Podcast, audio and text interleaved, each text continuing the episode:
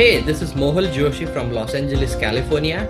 I follow Indian foreign policy and defense with a special focus on Asia. You can follow me on Twitter at Mohal Joshi. Hey, this is Kishore Narayan from Bengaluru in India. I am an international relations expert specializing in global security, conflict resolution, and international negotiation. My focus areas include peace building and digital diplomacy. You can find me on Twitter at Veggie Diplomat. Hello and welcome to episode 5 of India Rising Strategic Affairs Conversations with Mohal and Kishore. Maldives went to polls on Sunday, 23rd September, to choose its next president. Being a nascent democracy, these were its third democratic presidential elections. The incumbent president Abdullah Yameen was pitted against a joint opposition candidate, Ibrahim Muhammad Solih. In an outcome that surprised most observers, the opposition candidate trumped the incumbent president and is all set to become the next president of the Republic of Maldives on November 17th. In today's episode, we discuss the importance of Maldives in the South Asia region in general and in the Indian Ocean region in particular. And in the backdrop of the presidential elections, we analyze its impact on India's foreign policy.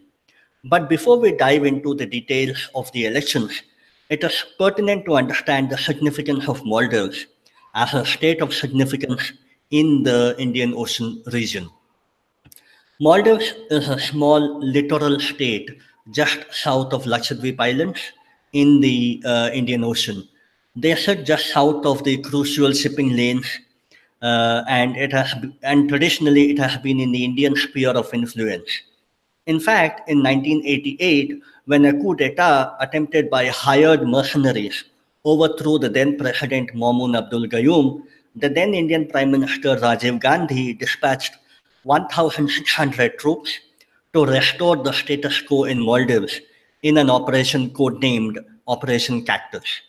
India received gratitude and praise from both Maldivians and Western powers alike for this quick and prompt military action. The first multi party presidential elections were held in Maldives only in 2008 when uh, Mohammad Nasheed defeated the incumbent president Maumoon Abdul Gayoom, who had been the president for 30 long years. Nasheed continued the pro India tilt in the Maldivian government and had excellent ties with New Delhi. However, Nasheed was later forced to resign in controversial circumstances in 2012, which he claims was at gunpoint and was replaced by his deputy, Muhammad Wahid Hassan. Muhammad Wahid Hassan never lost an opportunity to rub the Indians the wrong way. In fact, Wahid also cancelled the contract given to the Indian business firm GMR for the privatization of the Malé International Airport, which was awarded to it by the previous Nasheed administration. Wahid infamously gave GMR just a week to get out of Malé, and India was left red faced, seething with anger, never knowing the actual reasons for the cancellation of the contract. In the subsequent elections in 2013, the current president Abdullah Yameen defeated Muhammad Nasheed. So, since coming to power, Abdullah Yameen has uh, slowly turned his rule into more of a kind of a de facto dictatorship where he has crushed dissent and jailed his opponents. Now, this reached a climax just uh, in January of this year, where the Supreme Court had removed the terrorism charges against opposition figures. So, Yameen, in turn, to override this decision, which he didn't favor, he declared uh, emergency and even arrested two Supreme Court justices. He even went to the extent of arresting his uh, own half brother and former President Gayoom. Now, Nasheed, who was in exile, uh, escaped uh, being jailed. Uh, at that time, uh, the US, India, and several other countries issued strong statements to Maldives to respect to show respect for the rule of law. Now, while India had been disapproved of happenings in Malé, uh, it had contemplated in directly to re- uh, intervening to restore the rule of law. However, the situation is much different from 1988 where you can't just simply launch a military operation to restore order because due to the presence of China. So China, uh, after this uh, incident earlier this year, issued a veiled warning against uh, foreign interference in Maldives, implied that India shouldn't take any military action. Uh, for the past few years, uh, be it the cancellation of the Malé airport deal or awarding it to the Chinese or the signing of the free trade agreement, which, uh, mind you, was rushed in complete secrecy in the dead of the night through parliament, uh, the Chinese influence has steadily grown in the Maldives. So, with the military option off the table, like if you see the the other, uh, India is like basically hamstrung with, with the lack of good options. Uh, India and Western imp- countries can uh, impose hard hitting sanctions, but Maldives also uh, has been turning slowly to China and Saudi Arabia for funds and money, which means the sanctions could be counteracted by getting uh, money from uh, Saudi Arabia and China. Now, it has been uh, pretty much clear that Yamin is no friend of India. Um, the ex-president Nasheed, like while in exile, he had mentioned that China has taken over six of the islands and has been quoted as saying that without firing a single shot, China has grabbed more land than the East India Company at the height of the 19th century. Um, in February 2018, uh, it was reported uh, in the news that uh, China was going to set up an oceanic station in the northern Maldives island close to India. So this would not have probably any military value, in my opinion, but this also allows them to now track movements of surface ships and submarines which just passed south of uh, the Indian peninsula, which will e- erode for India's advantage in this region. Uh, interestingly, uh, Prime Minister Narendra Modi has made it a point to visit all the SAARC countries except Maldives. Uh, I mean, Pakistan was visited on a brief stopover on Nawaz Sharif's birthday. So I'll count Pakistan in for now. So this has been a snub to the regime, which has been uh, blatantly anti-India for the last few years. Uh, in fact, uh, um, Modi uh, cancelled his visit to Maldives, which was part of a four-nation visit to the Indian Ocean neighbors, as Maldives had arrested its ex-president Nasheed at the same time. So, uh, in bit of uh, like statecraft or pol- polity, whatever you call it, with there were some uh, UN Security Council elections uh, for the Security Council. So there was uh, a turn of Asia to select a new non-permanent member. So what India did was there were basically two candidates. There was Indonesia and Maldives. In the beginning, so like India would support Maldives because it is one of its crucial neighbors. But as it was unhappy uh, with the developments in Maldives this year, what it did in terms of a true statecraft, it it changed its vote from Maldives to Indonesia, and Indonesia ended up getting selected as a non-permanent member of the Security Council. So the only advantage that India has is like compared to China is the geographical proximity to Maldives, which means that India can land troops if necessary within in the Maldives within a couple of hours while the Chinese ships uh, which which are sailing from the mainland would take more than a week. So uh, another interesting fact was that uh, China, though it has entrenched itself well in the Maldives, it didn't even have an embassy prior to 2011. So China, since establishing its embassy in 2011, has uh, established uh, uh, rapidly uh, expanded its support for infra- infrastructure development in Maldives. Uh, and as I mentioned earlier, there was, uh, as part of the se- several pacts which were signed, one was the free trade agreement. So, uh, Mr. Yamin has not only uh, fully endorsed the Maritime Silk Road Initiative of China, but also has made Maldives the second country in South Asia after Pakistan to enter the free trade agreement. Now, uh, regarding the political crackdown, uh, uh Abdullah Yamin, he uh, enforced a state of emergency and ordered security forces into the Supreme Court and arrested the former president. uh, which the opposition has called as a purge in the purging of the opposition. Now, uh, during the emergency, interestingly, Maldivian government sent special envoys to friendly countries, which included Pakistan, Saudi Arabia, and China, to apprise them of the situation. Now, India wasn't included uh, initially, which is surprising because of the India first strategy that they are suppo- this, that they supposedly follow. Uh, the Maldives government later tried to play down it, saying that the dates didn't suit New Delhi. Uh, also, like they have been receiving like almost like 160 million in aid from Saudi Arabia during the emergency, and Yamin has uh, continuously issued uh, cryptic messages to India to uh, prevent any military intervention uh, in India. And Yamin also has tried to rub India's nose in it by, uh, like, as you know, there are a lot of people who work in Maldives through work visas. So, uh, as per some reports, like more than 2,000 uh, visa holders have received to fail their extensions uh, or the work visas getting renewed after they expired. Uh, so this was like Yamin trying to show India that he's not going to be uh, uh, getting cowed down with their threats. Uh, interestingly, Nasheed had asked for military intervention, as did uh, uh, BJP MP Subramanian Swamy. But uh, MEA had to quickly put out a strong statement saying that the views of Mr. Swamy were in his personal capacity and the government didn't entertain that same view of that a military intervention was needed. Yeah, so all all this actually uh, increased the expectation and the hype around the uh, presidential elections that were uh, conducted uh, last week.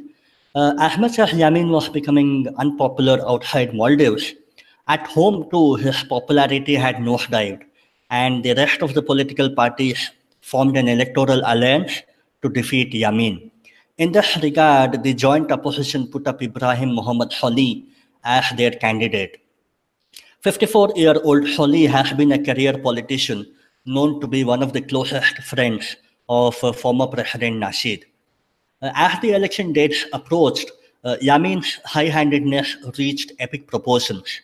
He tried to influence the Election Commission's handling of the elections, in addition to raking up old corruption cases against his political opponents. Incidentally, Indian journalists uh, were added to a list of international observers uh, who would go and uh, observe the actual elections taking place. But not surprisingly, they were not provided visas to travel till the last minute. One day before the election, Maldivian police uh, shut down the opposition's election office.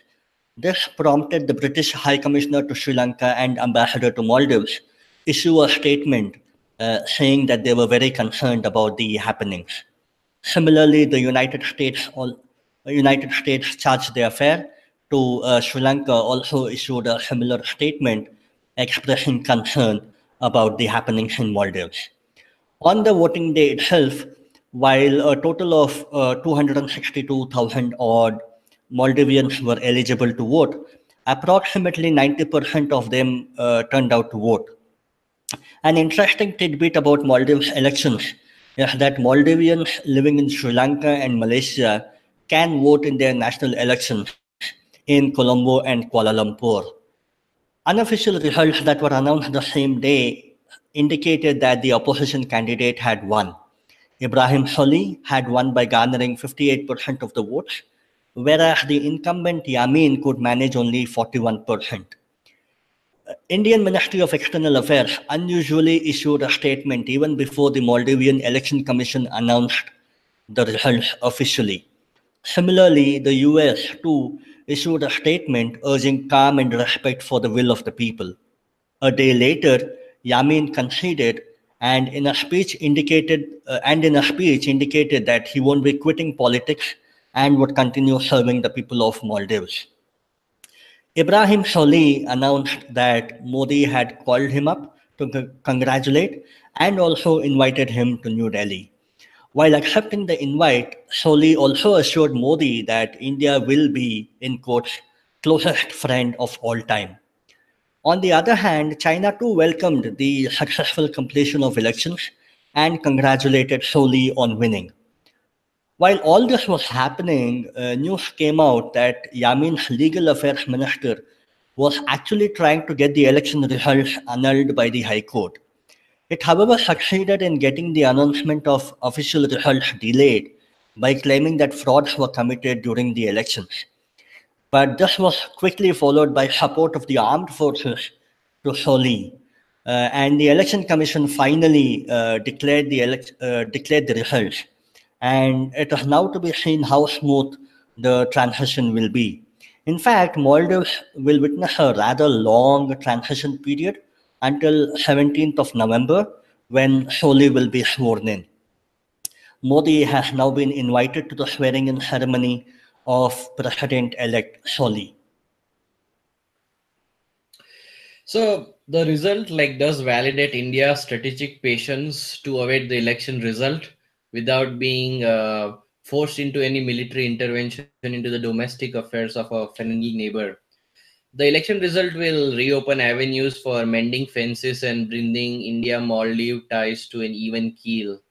Uh, the root of the cause of the mistrust between India and Maldives, is the Chinese footprint, uh, has been growing in the archipelago. Now, this result uh, should provide an opportunity for India to say gain some lost ground. There should, however, be no doubt that even a friendly Solih government will continue to balance China and India, I mean, more in a new, nuanced manner. China is likely to mount a major effect, effort to protect its strategic investments and its ongoing projects in Maldives. Solih will certainly be wooed by intensely by China. India, unable to match China in the money power, has to use another tools at its disposal to ensure that Maldives doesn't cross any strategic red lines, like allowing China to build any military or security facilities on the island. Now, Mr. Yamin's has certainly produced a favorable outcome for New Delhi. It should seize the moment to rebuild ties with Male.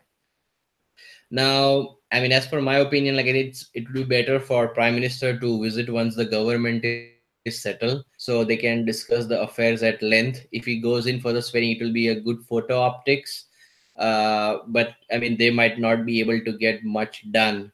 It would be better, in my opinion, to let's say send uh, the external affairs minister Sushma Swaraj or the vice president Venkaiah Naidu.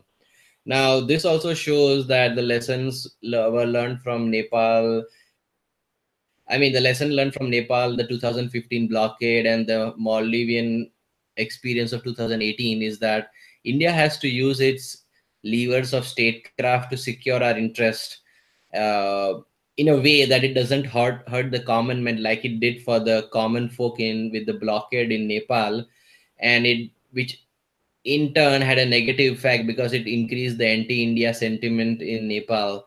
But uh, to you use the levers in such a way that the regime is impacted and they send the message about our interests. So what we need to do is like be firm about our security concerns but be polite while listening to their concerns.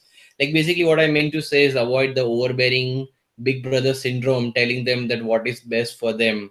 I mean regarding the debt i mean you can change your government overnight which the maldivians did but you cannot change your debt position.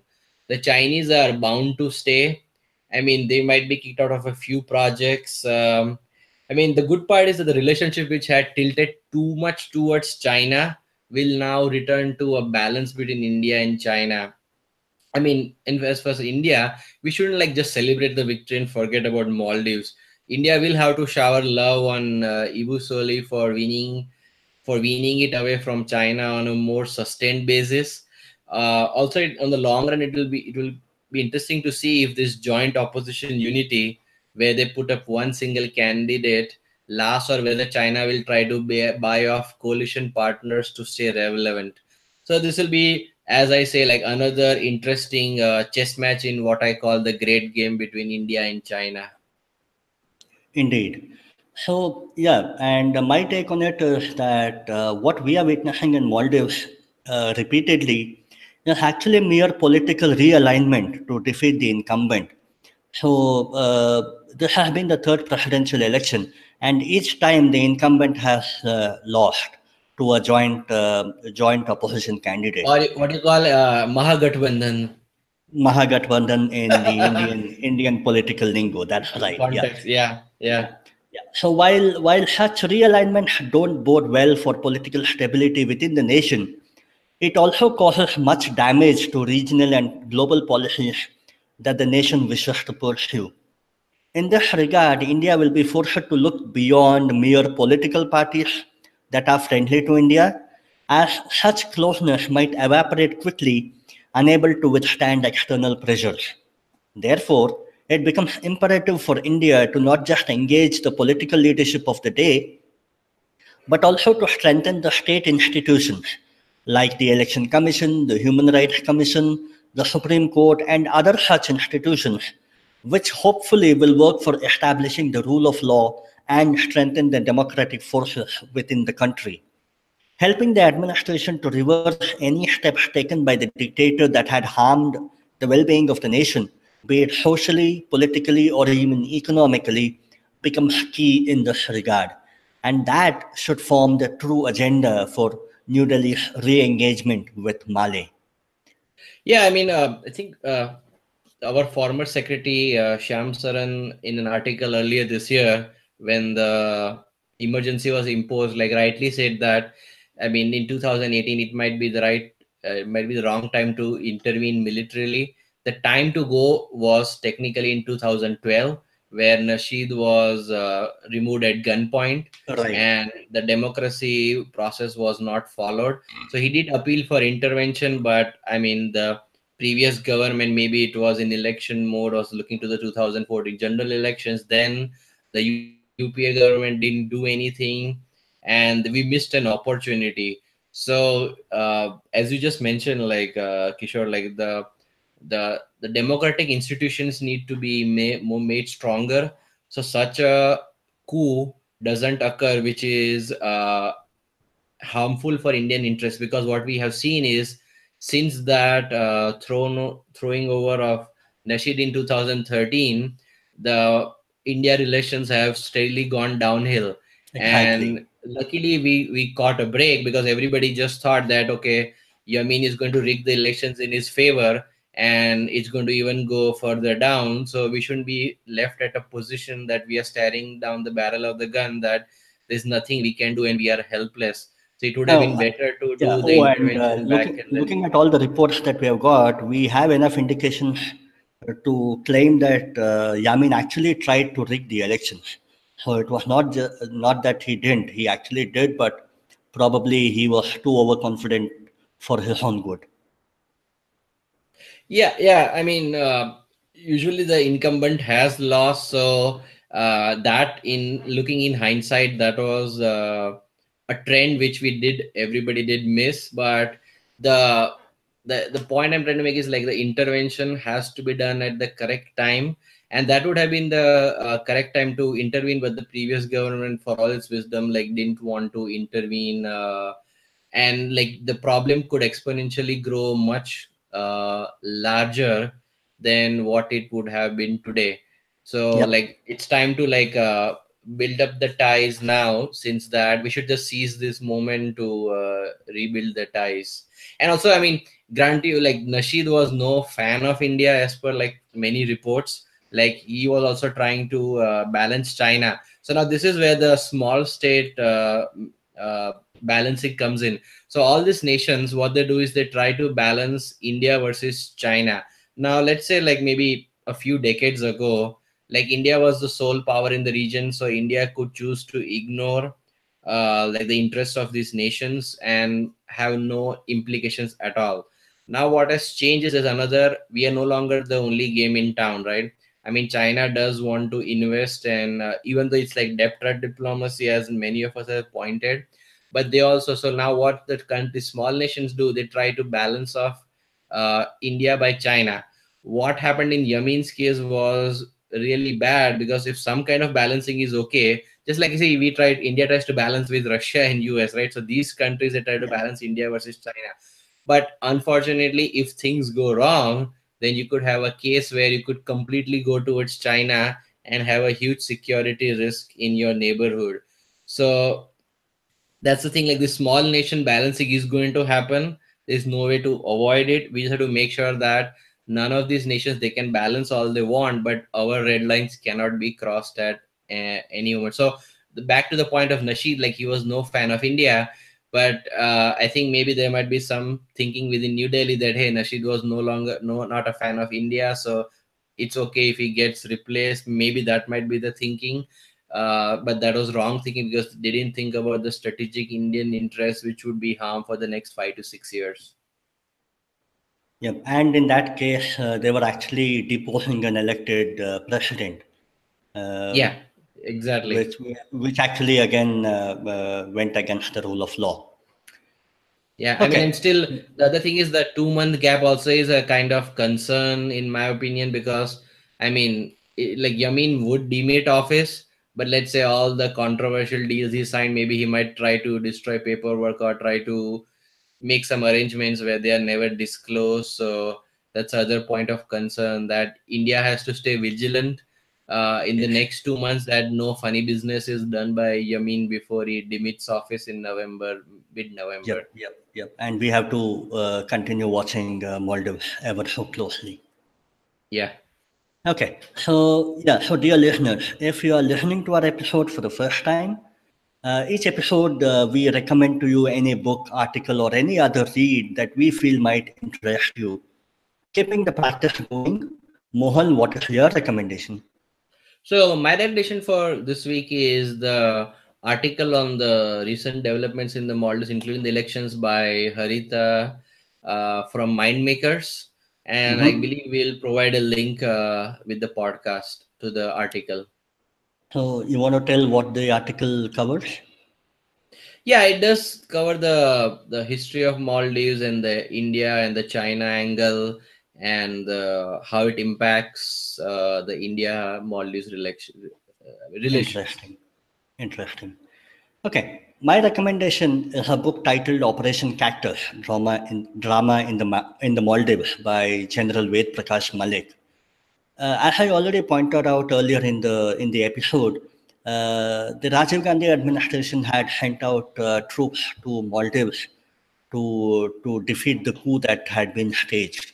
So this book by General Ved Prakash Malik is actually about that operation. Uh, this was a unique mission for the Indian Army uh, within hours of receiving an appeal for assistance from the government of Maldives, Indian troops rescued President Abdul Gayoom and foiled a coup d'etat attempt by rebel forces led by Abdullah Lutufi and assisted by the uh, Tamil secessionist group from Sri Lanka called the People's Liberation Organization of Tamil Eelam. On the notice of a few hours, the Indian military put together a strong task force that flew non-stop over 3,000 kilometers from Agra to Malé and restored the Maldives government's control over the capital. In this book, General V.P. Malik uh, tells the story of this coup and the alacrity, expertise, and meticulousness with which it was executed. In the process, he focuses on the decision making processes that were followed at the political and military strategic levels as well as at the operational level. He writes about defense and military diplomacy and provides a historical as well as a futuristic per- perspective on India's higher defense management. Go ahead and read this book, guys. It is actually a fascinating read. A very short book, hardly about 26 pages, but I'm pretty sure you would actually like it. So that, dear listeners, wraps up today's episode on the 2018 presidential elections in the Maldives. We hope you now have a vivid understanding of the impact it might have on the India-Maldives relations. On a lighter note, we also feel you are now able to distinguish between the Gayooms, Nasheeds, Yamins, and the Solihs and their India policies. If you have any comments or suggestions, do let us know by commenting below. To continue hearing about such interesting topics, do subscribe to our channel India Rising and also tap on the bell icon to be notified whenever a new episode becomes available. Until the next episode, this is Mohal and Kishore signing off.